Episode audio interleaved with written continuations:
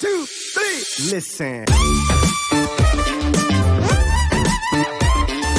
Wahrscheinlich nicht das, das, was dich zielführend am Ende des Tages im Natural Bodybuilding auf jeden Fall zu dem Peak bringt, was du halt maximal haben könntest.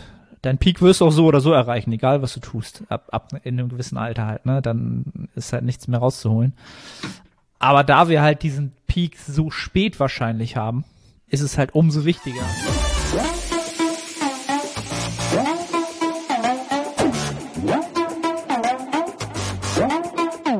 Moin Moin aus Hamburg. Willkommen zu The Art of Personal Training, Nettohypertrophie, Episode XYZ. Nils ist am Start, ich bin am Start. Wir heißen euch herzlich willkommen. Ja? Wie ist der Status quo? Wie ist die Gemütslage? Was geht ab, Arne? Wie ist, da bin ich unvorbereitet drauf. Ja, ich wollte gleich mal so. Du wolltest mir direkt ein, wie sagt man das? Ein Holzflock ins Herz rammen? Also doch so schlimm. Ja, Okay. Ja, geht mir jetzt nicht besser als die letzten Wochen natürlich. Trainingstechnisch kann ich auch nichts erzählen, weil ich ja mein Equipment abgeben musste. Deswegen dachte ich, ich erzähle heute ein bisschen über meine Ernährung. Das wird interessant. Das, das wird tatsächlich interessant, weil wir im Zuge dessen deine kriminellen Machenschaften aufdecken werden, weil du ja wie wir alle wissen, Verschwörungstheorien über mich verbreitest. Da kurz am Rande, ich hatte dich ja auch markiert und dich gefragt, wo jetzt die Verschwörungstheorien kommen, wann die kommen, als ich mein Essen gepostet habe. Und da wurde nicht drauf geantwortet. Ja, ich erinnere mich. Was, was ja. hattest du da, was hattest du da gepostet? Reis, glaube ich, ne? Oder Reispfanne mit Gemüse, Magerquark, gefrorene Erdbeeren, Banane. Da war dann auf einmal, war, war Stille in Hamburg. Da ja. war Stille. Kann ich, gebe ich zu, habe ich aber tatsächlich nee, die äh, Chance, vergessen. jetzt, da muss ich dich, das hast du nicht vergessen und, oder sagen wir so, du wolltest es vergessen. Und da hast du jetzt, da bekommst du aber auch keine Chance mehr. Deswegen gehen wir jetzt direkt in meine Ernährung. ich habe nämlich was aus der Vergangenheit ausgegraben. Ich habe früher ganz oft abends Hähnchen gegessen in einer Auflaufform, Süßkartoffeln, ein bisschen Gemüse rein, Tomaten drüber, also Dosentomaten und das schmeckt echt mega gut und das esse ich jetzt aktuell wieder häufiger. Also ich werde wahrscheinlich auch in Zukunft meinen Fleischkonsum drastisch erhöhen.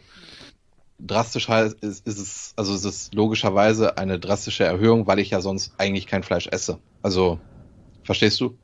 Ja, natürlich. Wenn du ein Gramm isst und dann auf einmal 500. Ja, und ich hatte auch, darüber hatten wir auch irgendwann mal geredet.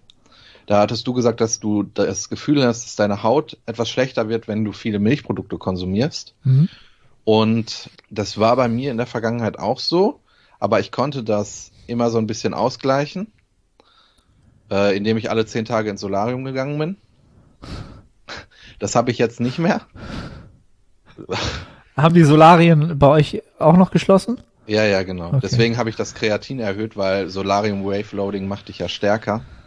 Das musst du mit Kreatin ausgleichen. Ich höre am besten auf damit, sonst nehmen die Leute mehr.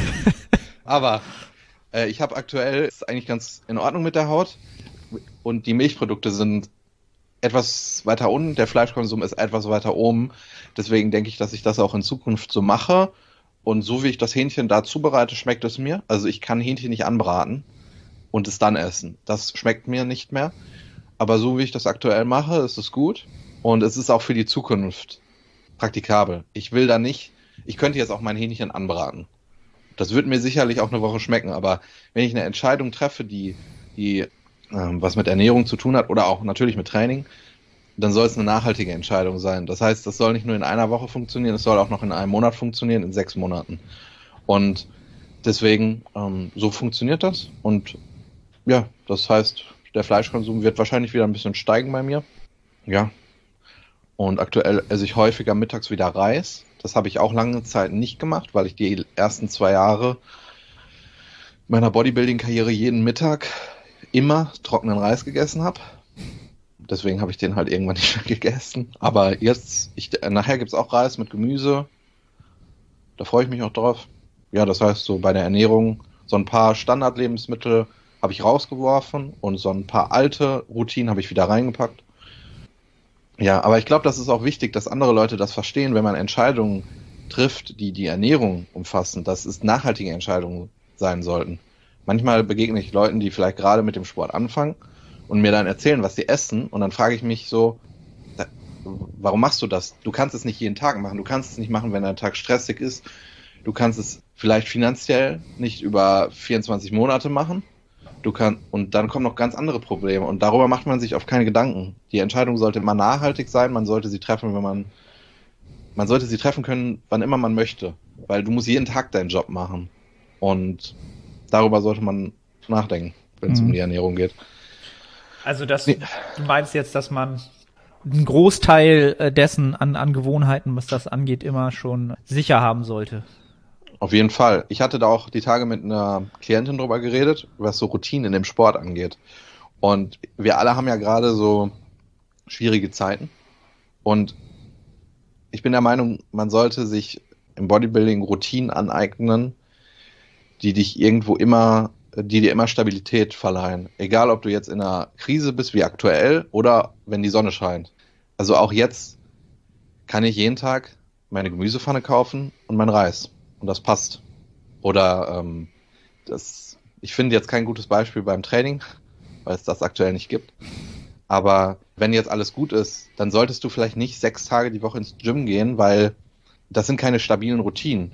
Was ist, wenn du familiär Stress hast, wenn deine Beziehung kaputt geht und noch eine dritte Variante dazu kommt? Das kannst du nicht aufrechterhalten.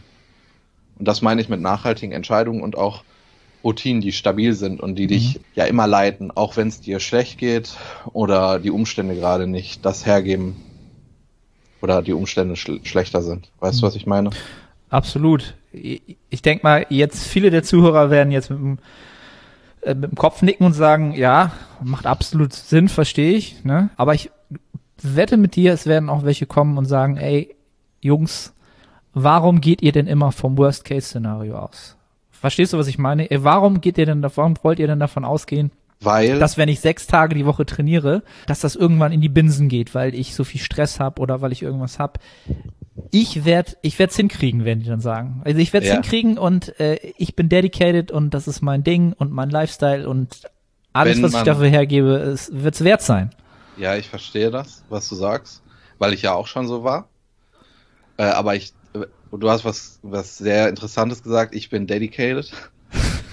wenn du dedicated wärst, dann würdest du wissen, dass du wahrscheinlich deinen Peak erreichst, wenn du Anfang Mitte 40 bist. Und wenn du mit 20 anfängst, dann musst du ein Vierteljahrhundert performen. Jahr für Jahr. Und dann solltest du dir bewusst sein, dass du auch mal vom Leben gefickt bist. Und dann musst du, Verdammt. musst du nachhaltige Entscheidungen treffen. Ich hatte, ich und weiß, also ganz kurz, entschuldige, dass ich unterbreche, ne, aber ich habe mit dem Podcast immer so einen Moment, wo ich denke, das wird das Snippet das wird das Snippet, das wird jetzt richtig Gold und dann kommt er da mit daher, aber egal. Okay. Sorry. Okay. Entschuldigung. aber so ist es ja. Und daran denke ich immer, wenn ich Entscheidungen treffe bezüglich Bodybuilding, weil ich möchte schon irgendwann einen Peak erreichen und ich denke, dass er mit Mitte 40 vielleicht kommt oder dass es realistisch ist. Und dann muss ich noch mehr als 20 Jahre performen. Ja, das das funktioniert halt, so wie du es gerade gesagt hast, nicht. Mhm. Und da sieht man ja auch, wenn wir uns Leute anschauen, die diesen Peak haben. Wenn wir uns das Leben von den Leuten anschauen, dann sehe ich keine sozial isolierten Alleingänger. Ja. Ja, die wenigsten halt, ne? Also es ist, muss ja mal gucken, so was ist der Durchschnitt und was funktioniert genau, halt auf lange Sicht halt sehr, sehr gut. Und ja, habe ich ja auch schon oft gesagt, äh, man schaue sich halt wirklich die, die Elite an, die absolute Elite an und dann wird schnell klar, dass Extreme, ja, äh, dauerhafte Extreme außerhalb des Gyms, im Gym sind Extreme halt äh, in gewisser Weise nötig zu gewissen Zeitpunkten. Wahrscheinlich nicht das, das was dich zielführend am Ende des Tages im Natural Bodybuilding auf jeden Fall zu dem Peak bringt, was du halt maximal haben könntest dein Peak wirst du auch so oder so erreichen, egal was du tust, ab, ab in einem gewissen Alter halt, ne? Dann ist halt nichts mehr rauszuholen. Aber da wir halt diesen Peak so spät wahrscheinlich haben, ist es halt umso wichtiger, so früh wie möglich reflektiert damit umzugehen und sich diese Vision schon vor Augen zu rufen halt, ne? Und das ist halt natürlich immer eine sehr, sehr schwere Sache, wenn du halt noch relativ jung bist und dein Testosteron dir einfach das Gegenteil sagt. Ist, ist extrem schwer. Ne, natürlich. Und da ist es natürlich super hilfreich, wenn du äh, Menschen um dich herum hast, die dir diese Perspektive immer wieder realistisch vor Augen rufen können und äh, da einen gewissen Buy-in schaffen. Ist halt extrem machtvoll für diese Menschen halt. Ne? Die können dann extrem viel erreichen. Ja. Und das heißt ja nicht, dass man dann weniger, wie soll ich das sagen, weniger Gas gibt als so eine Floskel. Ich hatte dir, oder wir hatten darüber ja auch mal geredet, wenn ich im Gym bin, bin ich auch wahnsinnig nach PRs, wahnsinnig danach, den Lift gut auszuführen. Aber wenn ich aus dem Gym raus bin, dann bin ich das nicht mehr. Weil das könnte ich ja gar nicht durchhalten, 20 Jahre. So. Geht nicht. Ja. Ja. Äh, es ist so logisch für mich, deswegen ist es schwer, das für mich so in Worte zu fassen, weißt du? Das ist für mich halt alternativlos.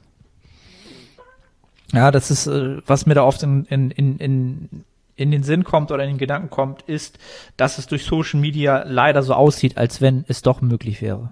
Verstehst du? Weil du ja immer wieder nur die Leute siehst, die es doch Tag für Tag tun. Und doch alles optimieren und perfektionieren.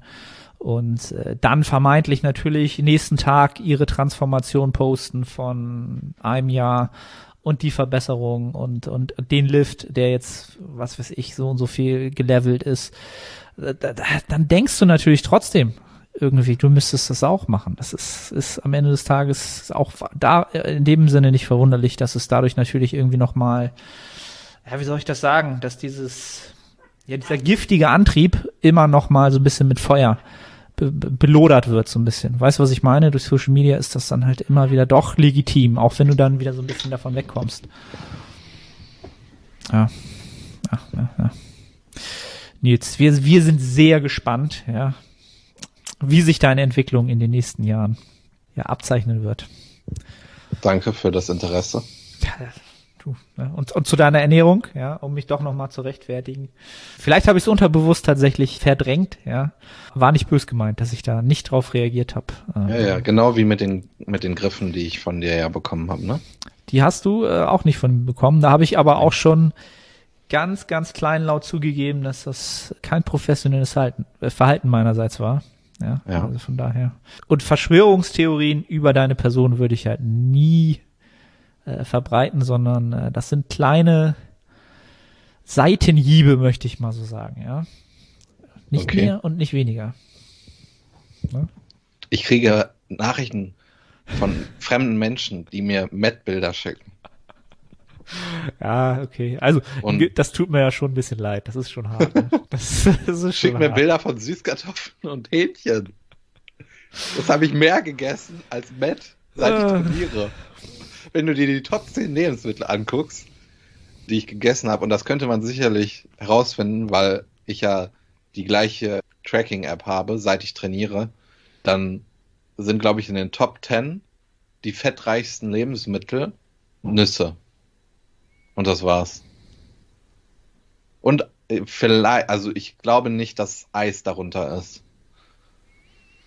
Nee. Und der Rest ist, der Rest ist halt Hauptproteinquelle und dann hast du noch Haferflocken, Reis, Kidneybohnen. Ja, da hast du schon drei. Dann Protein hast du Magerquark, Hähnchen. Ja, bist du bei fünf.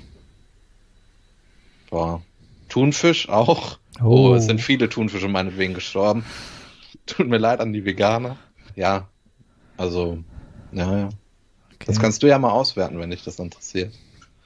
Ja, also so, so arg ist es dann doch nicht. Also solange der Fortschritt stimmt und deine Blutbilder das dann irgendwann auch wiedergeben, dann. Hast du in den letzten fünf Jahren mal ein Blutbild gemacht? Ja, zuletzt vor, ah, wahrscheinlich ist aber auch schon anderthalb oder ist es schon zwei Jahre her? Ah, vielleicht sogar schon zwei Jahre her. Habe ich aber auch nicht alle sinnigen Parameter äh, messen lassen. Mir ging es definitiv erstmal um Testosteron, wie da die Werte sind, freies Testosteron, Testosteron etc. Und ich war damals sogar, ich verwechsel immer die beiden äh, Messeinheiten. Es gibt zwei verschiedene ich weiß auch gar nicht, wie sie heißen. Auf jeden Fall gibt's eine, die wird gemessen auf einer Skala von, von ja, 0 bis 12, ja. Und du solltest, oder relevant sind, glaube ich, drei bis, drei bis zwölf wird halt vom Arzt noch als ist okay empfunden, obwohl drei natürlich, wenn du zwölf sonst hörst, natürlich schon irgendwie doch relativ gering sich anhört, ne? Ähm, und ich war da bei neun. Oder 9,8 sogar oder so. Also Krass, 12. trotzdem, trotzdem schlage ich dich in jeder Übung. Woran liegt das? Ich bin alt. und das war so, mein Seitenhieb. Ich bin alt und so weise. nee, aber das äh, habe ich mir eigentlich auch mal wieder vorgenommen und dann auch mit deutlich mehr Parametern, weil ich mich in da auch in letzter Zeit gerade ein bisschen mehr mit beschäftigt habe. Dazu aber vielleicht zeitnah in einem Podcast nochmal mit einem Gast ein bisschen mehr, falls wir das besprochen kriegen, aber das äh, ist Zukunftsmusik. Ähm, aber da war ich halt ganz happy, ne, dass ich halt noch mit schon über Mitte 30 da noch im oberen Drittel mitgespielt habe oder mitspielen konnte. Und ich hätte sehr, sehr gerne Vergleich gehabt zu der Zeit, wo ich halt so, so essgestörtes Verhalten hatte. Das hätte ich echt sehr, sehr gerne gesehen, wie der Wert damals gewesen ist. Weil da war ich wirklich zeitweise ein richtiger Zombie halt, ne? Also habe ich ja, glaube ich, auch schon öfter erzählt, wo ich wirklich so einen Treppenabsatz gesehen habe und dachte, boah, schaffe ich jetzt nicht.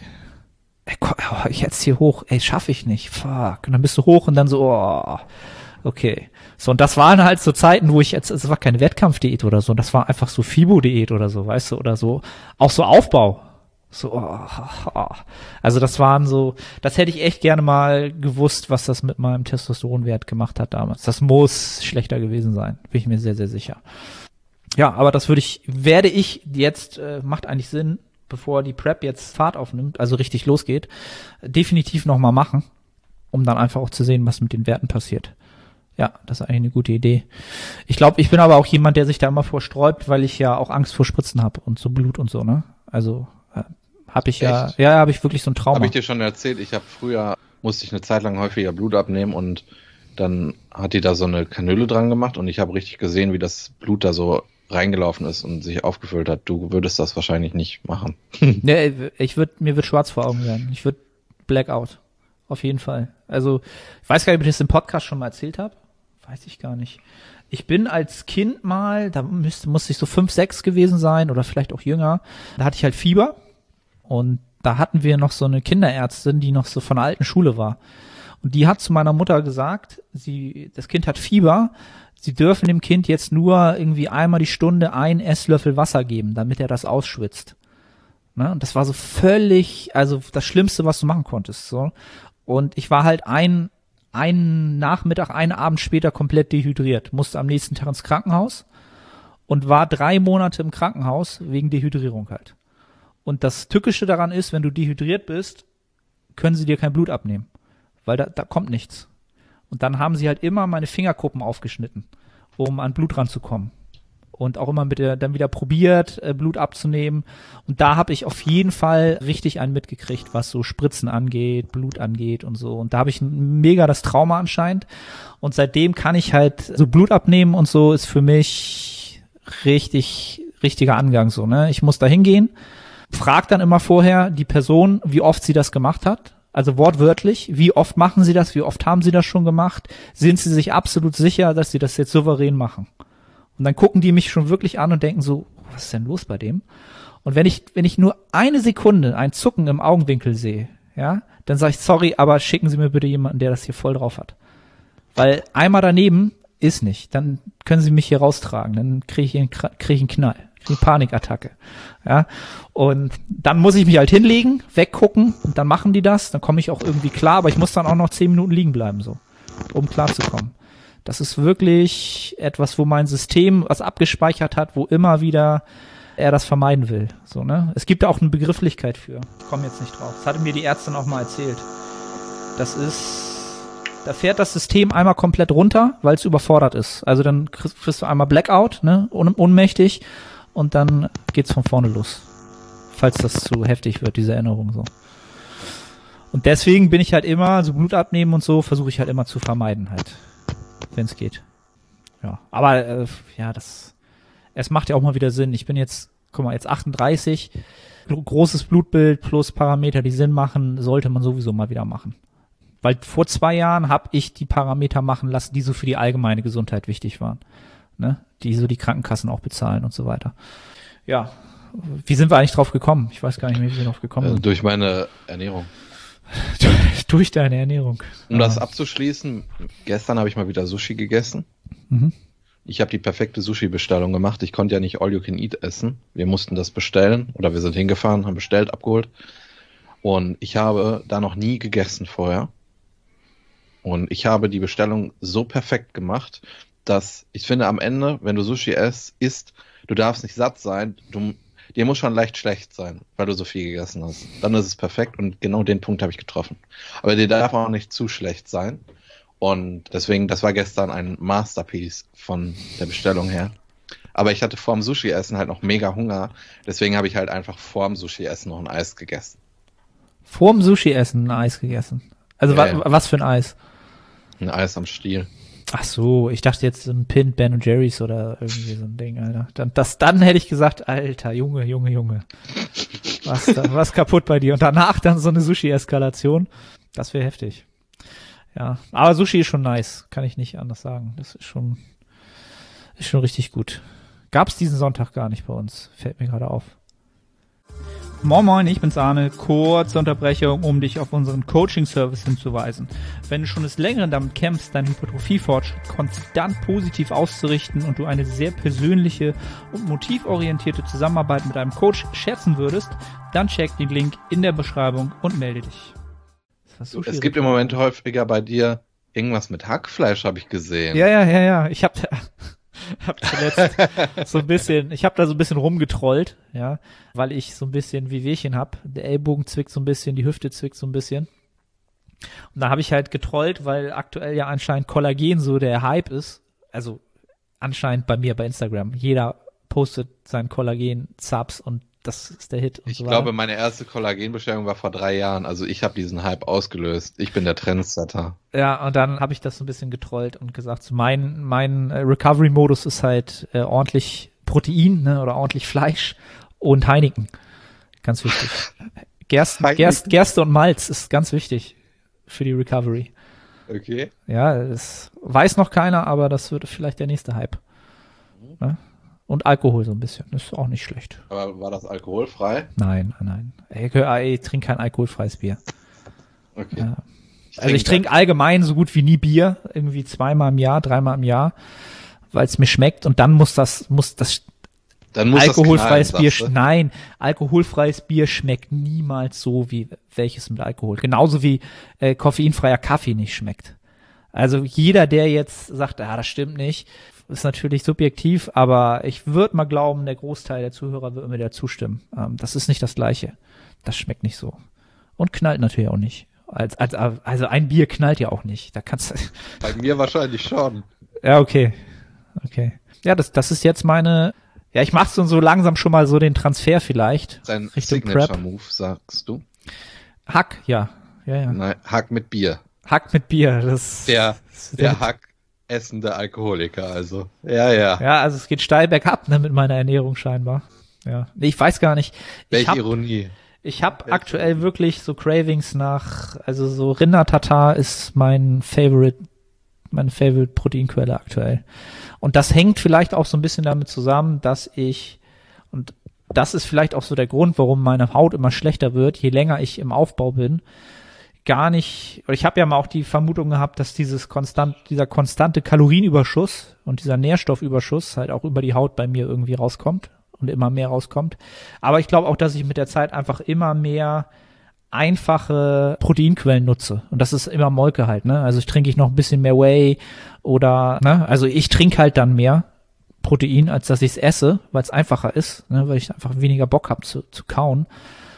Und das vielleicht auch einer der Gründe ist, warum die Haut dann einfach schlechter wird. Ne? Also das sind schon, boah, jetzt zuletzt waren es schon wieder richtig große Mengen. An, an Rest Days habe ich echt schon viel über Whey einfach reingeballert. Einfach weil es einfach war. Also das war schon richtig viel. Vor dem Training Whey, nach dem Training Whey, äh, every, every way, überall und immer. Kann schon damit zusammenliegen. Meine Haut ist aktuell auch echt am Peak dessen, was so schlecht ist wieder. Das ist, ist echt auffällig immer. Also, ja. Mal gucken, was der, was der Fleischkonsum in Zukunft so, so hergeben wird halt, ne? Also mit, es wird, wird um wahrscheinlich mehr werden mit der Prep. Ist einfach ganz klar, ne? Fleisch sättigt mehr, du kannst es kauen. Es, es hat auch noch äh, Nährstoffe in sich. Ja, reale Nährstoffe. Das wird schon mehr werden. Aber ma, mal schauen. Ähm, aktuell bin ich halt immer noch nicht am, am Tracken. Ich track halt so alle drei, vier Tage einmal in der App so durch, ob das passt.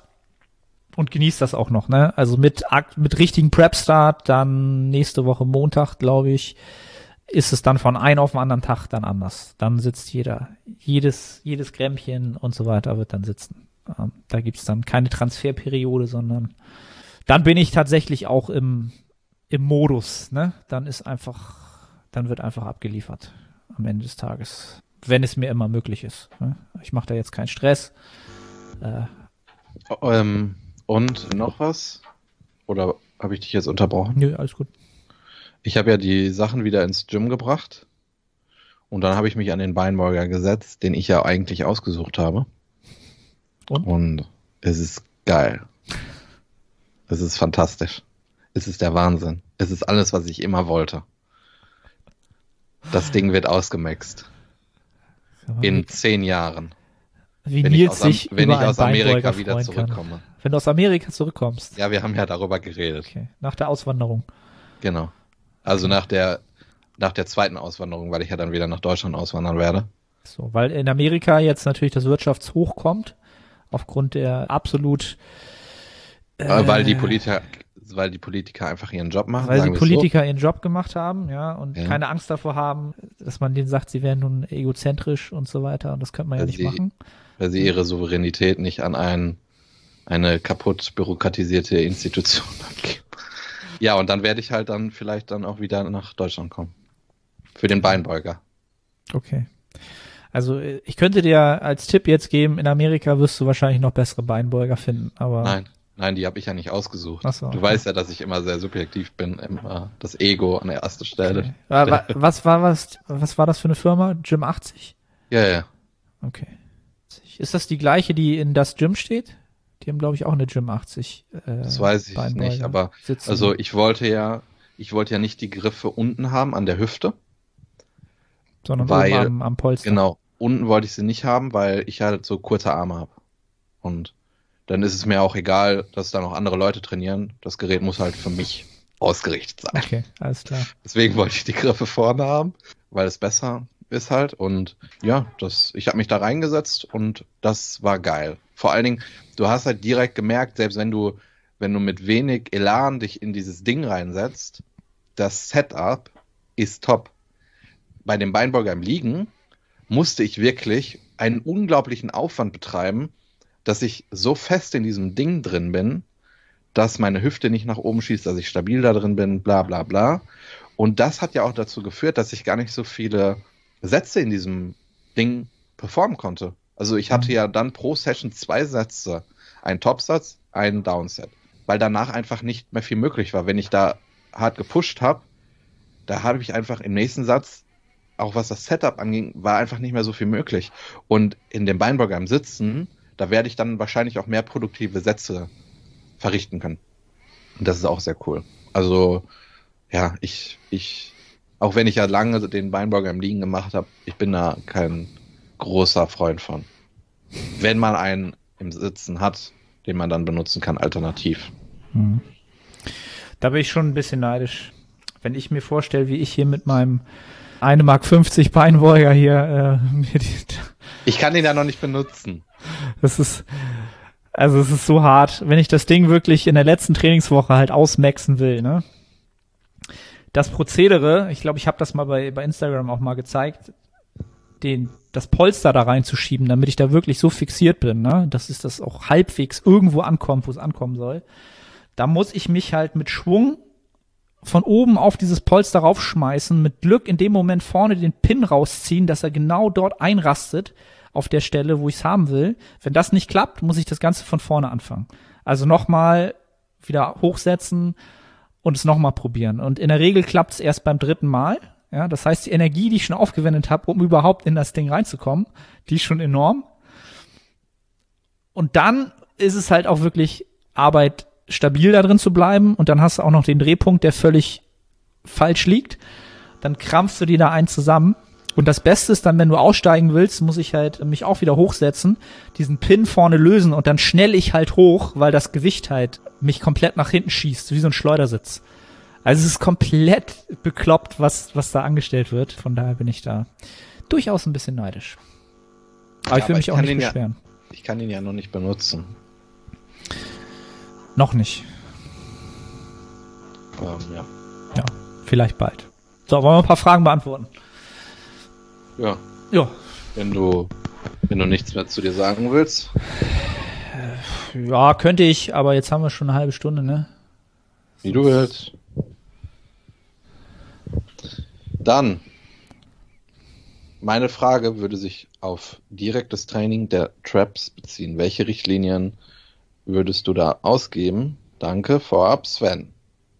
Darüber haben wir schon mal geredet, über die Traps.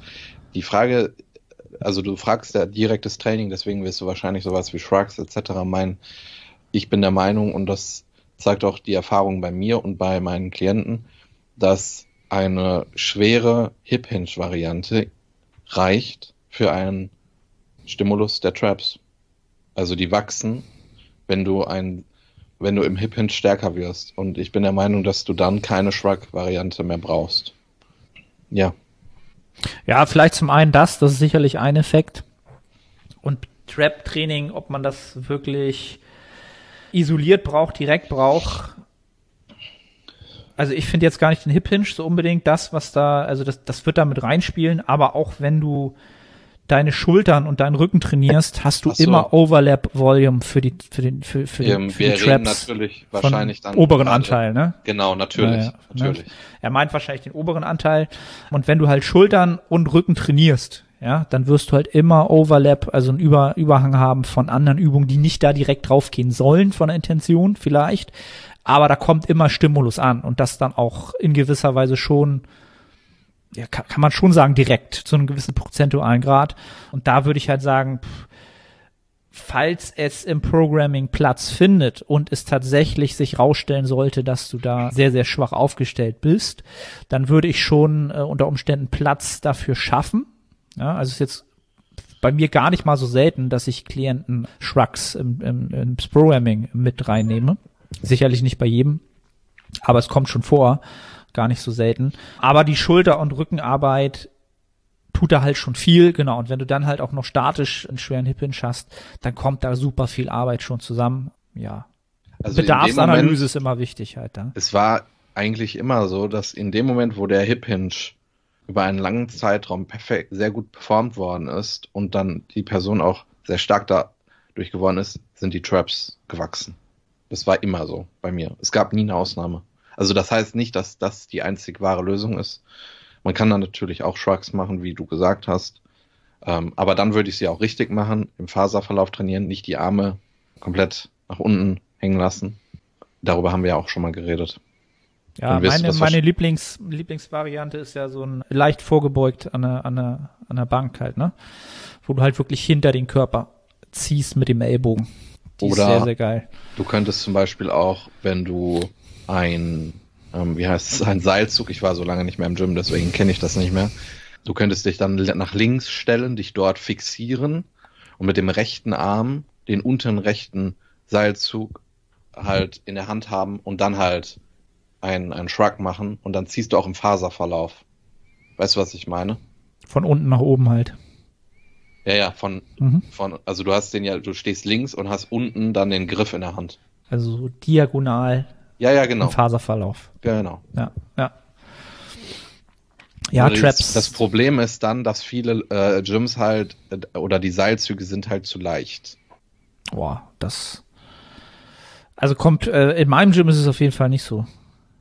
Auch Stimmt die, doch, obwohl im FitX, der wohl. Diese Paralleldinger, wo du eigentlich Fleiß machst, wenn du den, wenn du das schwerste Ding machst, also die, die Live-Fitness-Geräte, die halt so in den Standardketten sind, bei FitX und FitOne, die sind super gut.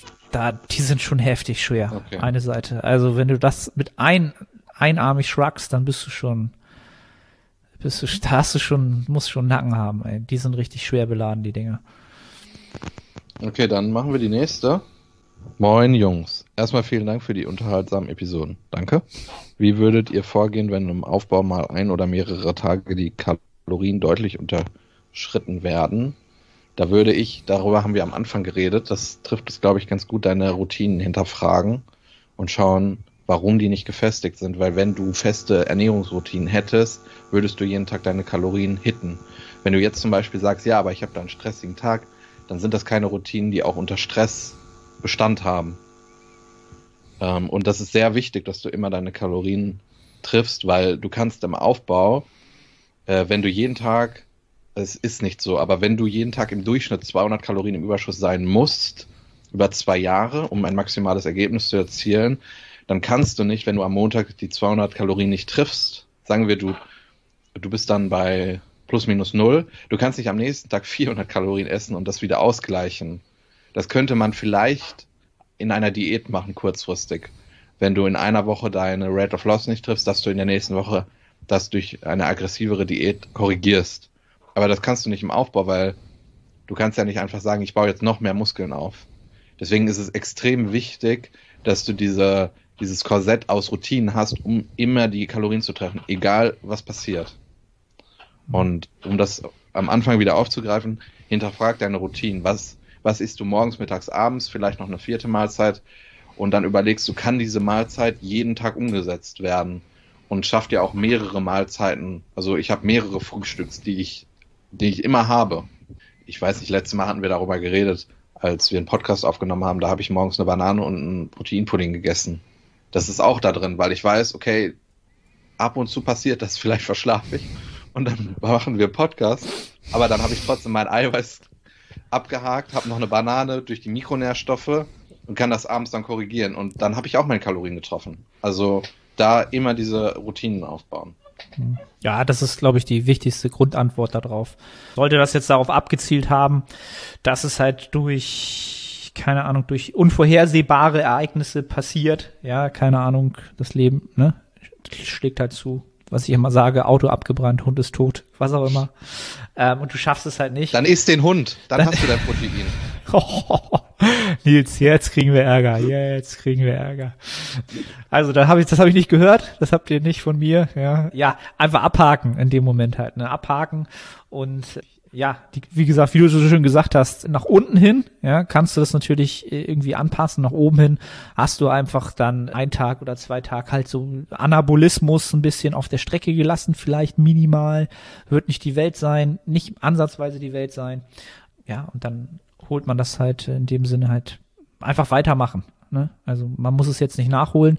Das ist halt auch so eine Sache, die auf Dauer Bodybuilding im Aufbau so viel härter macht, aus meiner Sicht, als eine Diät. Also eine Wettkampfdiät ist am Ende auch hart, ja. Das brauchen wir nicht drüber streiten. Aber Wochen, Monate und Jahre lang, ja, Gesundheit. Ich glaube, das war das erste Mal seit dem Podcast aufnehmen. Ich glaube auch. Monate, Jahre lang wirklich diese Routinen aufrechtzuerhalten und wirklich auch nicht zu oft äh, nach oben hin zu überschießen halt. Ne? Zu sagen, ach, jetzt esse ich mal, keine Ahnung, ich brauche 3,6, jetzt esse ich halt 5000, weil ja, ich jetzt einfach mal Bock hab oder irgendwas halt ist. So, das wird halt durch die Routinen selten passieren und je seltener es passiert, desto, ja, optimaler ist man halt langfristig halt unterwegs halt, ne? Man kann das halt nicht auch nach oben hin schlecht dann ausgleichen, wenn man halt immer viel zu viel isst und sagt, naja, ich bin da sowieso im Aufbau. So, dann schießt du dich halt auch wieder kurz für den Zeitraum, in dem du das ideal betreiben kannst. Ne? Ähm, ja. Alles klar. Dann haben wir vielen Dank für die tolle Deload-Episode. Gerne. Schon ein paar Wochen her, ne? War das hör die, Monate hör her, glaube ich. pünktlich. Was denn? Ich habe ich hab mit dem Fragensteller geredet, er soll die Episode gefälligst pünktlich hören. Ja, eben. Es kann nicht sein, dass die, das ist, glaube ich, schon jetzt drei, dreiviertel Jahr her oder so. Aber tatsächlich ist die, das so als kleine lustige Anekdote. Ich glaube, die Episode habe ich aufgenommen, weil in der Woche der Podcast-Gast nicht konnte. Und dann habe ich gedacht, was machst du jetzt? Dann habe ich mich einfach hingesetzt, so innerhalb von fünf Minuten gedacht, okay, was, was will ich sowieso mal beschnacken? Halt Deload. Und hab die halt wirklich so aufgenommen und hab halt von vielen schon das Feedback gekriegt, dass sie die extrem gut fanden. So, und da dachte ich so, scheiße, warum, hab, wa- warum hab wenn die ich, so warum ist die so gut geworden? Ich habe nichts vorbereitet, ich habe es einfach so, weißt du, einfach so rausgehauen, so und ärgert mich so ein bisschen. Also freut mich und ärgert mich zugleich. Wie kann das sein, dass es so unstrukturiert äh, einfach so äh, gut ankommt? Aber da, danke dafür, ja, cool. Äh, dann die Frage, ich, ich, ich persönlich habe oftmals ein Problem damit, nach einer Woche Deload zwar lokal er, gut erholt zu sein, aber grundsätzlich vom System noch völlig im Eimer zu sein. Brauche ich einen längeren Deload oder Augen zu und durch? Oh, oh, oh. Okay, also eine Woche deloaden ist oder sollte ausreichend sein, sagen wir es mal so. Ja. Natürlich gäbe es die Option, den Deload ja von der Notwendigkeit, vom Bedarf einfach zu verlängern. Was ich mir dann vor Augen rufen würde oder wo ich halt schauen würde, was macht diesen Bedarf an Regeneration einfach so übermäßig hoch? Wo liegt da der Parameter, der das Ausmaß dessen, diesen Bedarf einfach so hoch treibt, dass wir so viel Zeit, ja, aufwenden müssen, ja, uns zu erholen, was uns auf Dauer, jetzt wenn wir diese 20 Jahre wieder nehmen, viel, viel Zeit raubt. Ne? Also da würde ich halt wirklich schauen, das kann halt so vieles sein. Ist deine Übungsauswahl so gestaltet, dass deine Reiz zur Ermüdungsratio über die Woche, ja, oder für bestimmte Muskelpartien oder halt dann fürs System einfach äh, so hoch ist, dass es sich nicht ausgeht mit einem Deload, dass du da halt systemisch nicht äh, ja auf ein Niveau kommst, von dem du aus wieder äh, ja mit so performst, dass du dein Fitnesslevel abrufen kannst. Das wäre das erste, was mir im Kopf kommt. Übungsauswahl, Reiz zur Ermüdungsratio anpassen, da einfach mal schauen. Dann könnte natürlich das Ausmaß an Trainingsvolumen, was ausgeführt wird, ja, vielleicht einfach zu hoch sein. Das kommt vielleicht zu viel an äh, ja, Trash Volume, wie man es im Englischen so schön sagt, einfach zusammen. Dass das, was du pro Wiederholung und pro Satz an Reiz, an Qualität setzt, höher sein könnte. Ja, dass du gar nicht so viel Arbeit brauchst und natürlich auch nicht irgendwie statt zwei Sätze vielleicht nur brauchst, statt vier, dann hast du zwei Sätze gespart und äh, einen ähnlich starken Stimulus gesetzt und hast auch wieder eine systemische Ermüdung gespart, weil zwei Sätze mit Setup, Zeit, Pausen, die kosten halt. Das ist, das ist ein Kostenfaktor halt. Ne? Da würde ich dann nochmal optimieren. Das sind, glaube ich, so die zwei Hauptpunkte, die mir sofort im Kopf kommen. Und ja, dann könnte es natürlich noch viel sein. Ne? An den Alltagsparametern, ganz klar, kann es natürlich liegen am Schlaf, an der Ernährung, an der passenden Nährstoffaufnahme. Am Mealtiming kann es auch liegen. Da gibt's halt viele kleine, kleine Baustellen, die es sein können. Die ersten beiden würde ich erstmal überprüfen und dann natürlich nochmal ins, in den Alltag reingehen und schauen, was, was, was es sein könnte. Weil eine Woche Deload sollte auf alle Fälle ausreichen. Es kann durchaus mal sein, dass man vielleicht ein bisschen länger braucht, wenn man jetzt gerade vielleicht den vierten Mesozyklus oder gar den fünften Mesozyklus hintereinander wirklich im Aufbau ist, dann bleibt immer am Ende so ein bisschen systemische Ermüdung drin. Die kriegst du auch nicht komplett raus und da bleibt immer ein bisschen mehr. Das akkumuliert sich auch. Und dann kann es natürlich Sinn machen, vielleicht nochmal den Dilo zu verlängern oder noch eine, eine kleine Maintenance-Phase anzuschließen. Aber das sollte nicht nach jedem Mesozyklus der Fall sein oder vonnöten sein. Ja, yes, sehe ich genauso. Ich würde mir einfach äh, den Bereich Ermüdungsmanagement angucken. Die Sachen, die dafür verantwortlich sind, dass du Ermüdung aufbaust, die Sachen angucken, die dafür verantwortlich sind, dass du Ermüdung abbaust. Und das ist ja das, was du gesagt hast. Das Training wird Ermüdung aufbauen.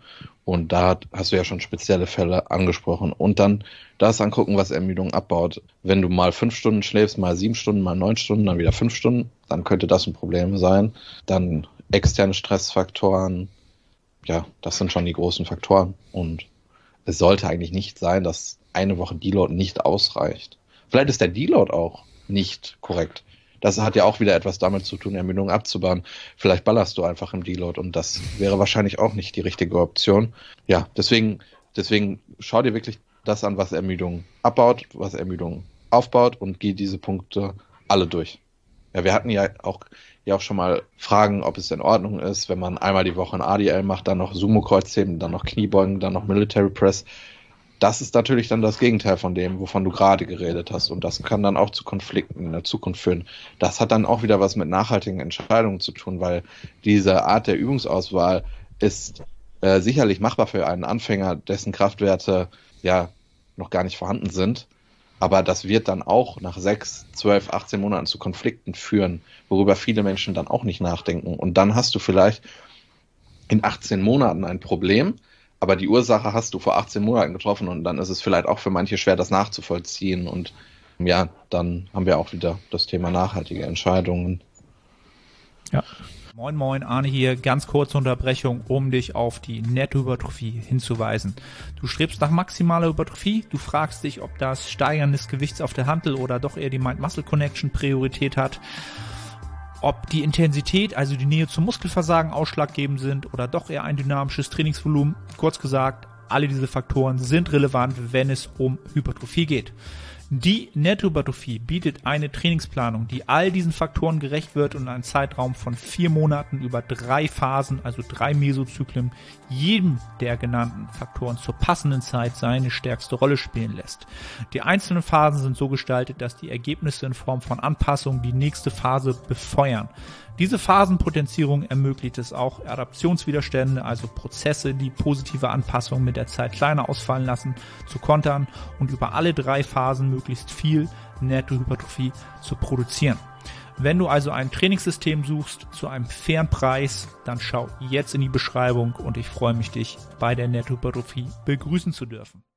Dann kommen wir zur allerletzten Frage. Hallo, ich habe eine Frage bezüglich Trainingsplan. Fünfmal die Woche, Zweiersplit, ich hätte also eine Woche zweimal, oder nee, Entschuldigung, nochmal. Hallo, ich habe eine Frage bezüglich Trainingsplan. Fünfmal die Woche, Zweiersplit in Klammern, Brust, Trizeps, Glutes, Ham, Squats und dann der andere Tag Rücken, Schulter, Waden, Core, Bizeps. Ich hätte also eine Woche zweimal T Trainingstag 1 und dreimal Trainingstag 2 und die Woche drauf wieder umgekehrt. Ist das zu unregelmäßig für den Muskelaufbau oder passt es? Die Frequenz ist ja somit auch bei mindestens zwei. Würde mich sehr über eine Antwort im Podcast freuen. Liebe Grüße, Friederike. Friederike, das geht, dass es unregelmäßig ist. Es ist dann nur die Frage, ob das auch vom Ermüdungsmanagement passt. Weil es könnte ja sein, dass Trainingstag drei zu viel Ermüdung hat und du sie dann in die nächste Woche wieder mitnimmst und dass es so einfach keine konstante Ermüdung ist. Es ist schwer zu sagen. Weißt du, was ich meine? Mhm. Weil ich das auch schon mal in der Vergangenheit so gemacht habe. Es könnte zum Beispiel sein, dass du an dem Quad-Tag dreimal die Woche eine Beugevariation mit Axiallast hast und es, die nächste Woche, wo du das nur zweimal hast, reicht nicht, um diese Ermüdung abzubauen. Und dann torpedierst du deinen Mesozyklus. Da sehe ich ein, ein Problem in diesem Setup. Aber wenn wir das jetzt mal ignorieren und dann sagen, wir haben in der einen Woche eine 1,5er Frequenz und danach die Woche eine andere und wir haben im Durchschnitt zwei, dann passt das.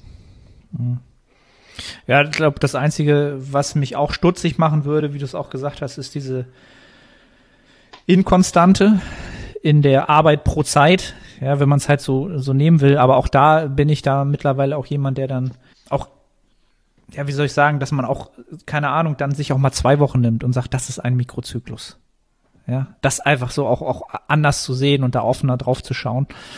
Und das ist jetzt auch einfach nur so ein Bauchgefühl, ja, völlig aus dem Nix. Ich kenne ja überhaupt gar keinen Kontext.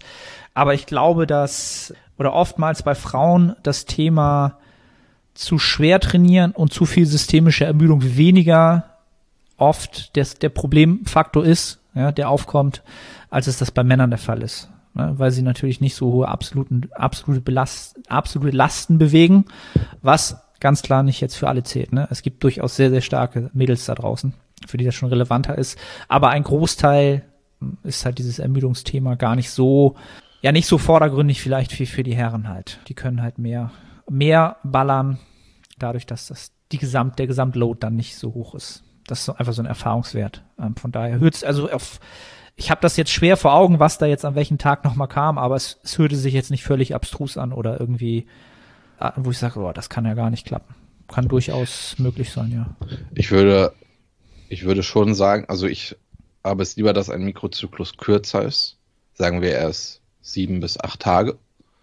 Und dass ich dann eine Vergleichbarkeit habe. Dass ich Mikrozyklus für Mikrozyklus, Mikrozyklus für Mikrozyklus adäquat vergleichen kann und demnach auch Mesozyklus für Mesozyklus. Das kann da vielleicht, da kann es vielleicht ein Konfliktpotenzial geben, aber wenn du sagst, dass dir das unglaublich viel Spaß macht und dass dein Adherence top ist, dann sollst du es machen. Dann, ja. Ja, das ist, genau, die Messbarkeit ist halt schwer gegeben, aber ja, mess einfach deine Performance und deinen Fortschritt und wenn, wenn das stimmt, dann ist das alles legitim, alles geht. Das ist die Schönheit der Hypertrophie. So. That's it. Das waren alle guten, ne? Es gab noch ein paar mehr, aber die waren so ein bisschen. Kann ich dir eigentlich noch mal schicken. Die Leute machen, die, die freuen sich darüber, wenn wir so leicht politische Kommentare da lassen, glaube ich. Habe ich ja. Ja, zum, zum Beispiel halt, ne? Es wird immer lustig darüber. äh, Die Leute freuen sich, wenn wir den, den Herrn Karl Lauterbach erwähnen, in positives Licht stellen und äh, ja, da freuen die sich drüber.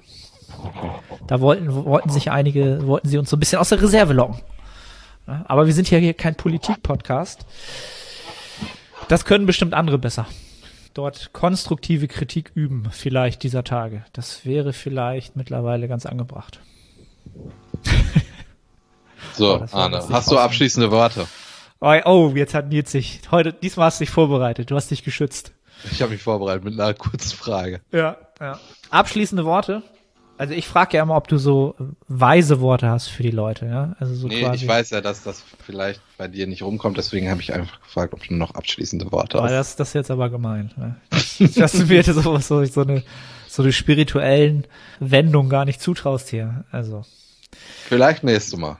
Nein. Also ich, ich, ich könnte jetzt aufgrund der aktuellen Zeiten und Begebenheiten jetzt den typischen Macht das Beste draus Konfuzius raushauen, ja.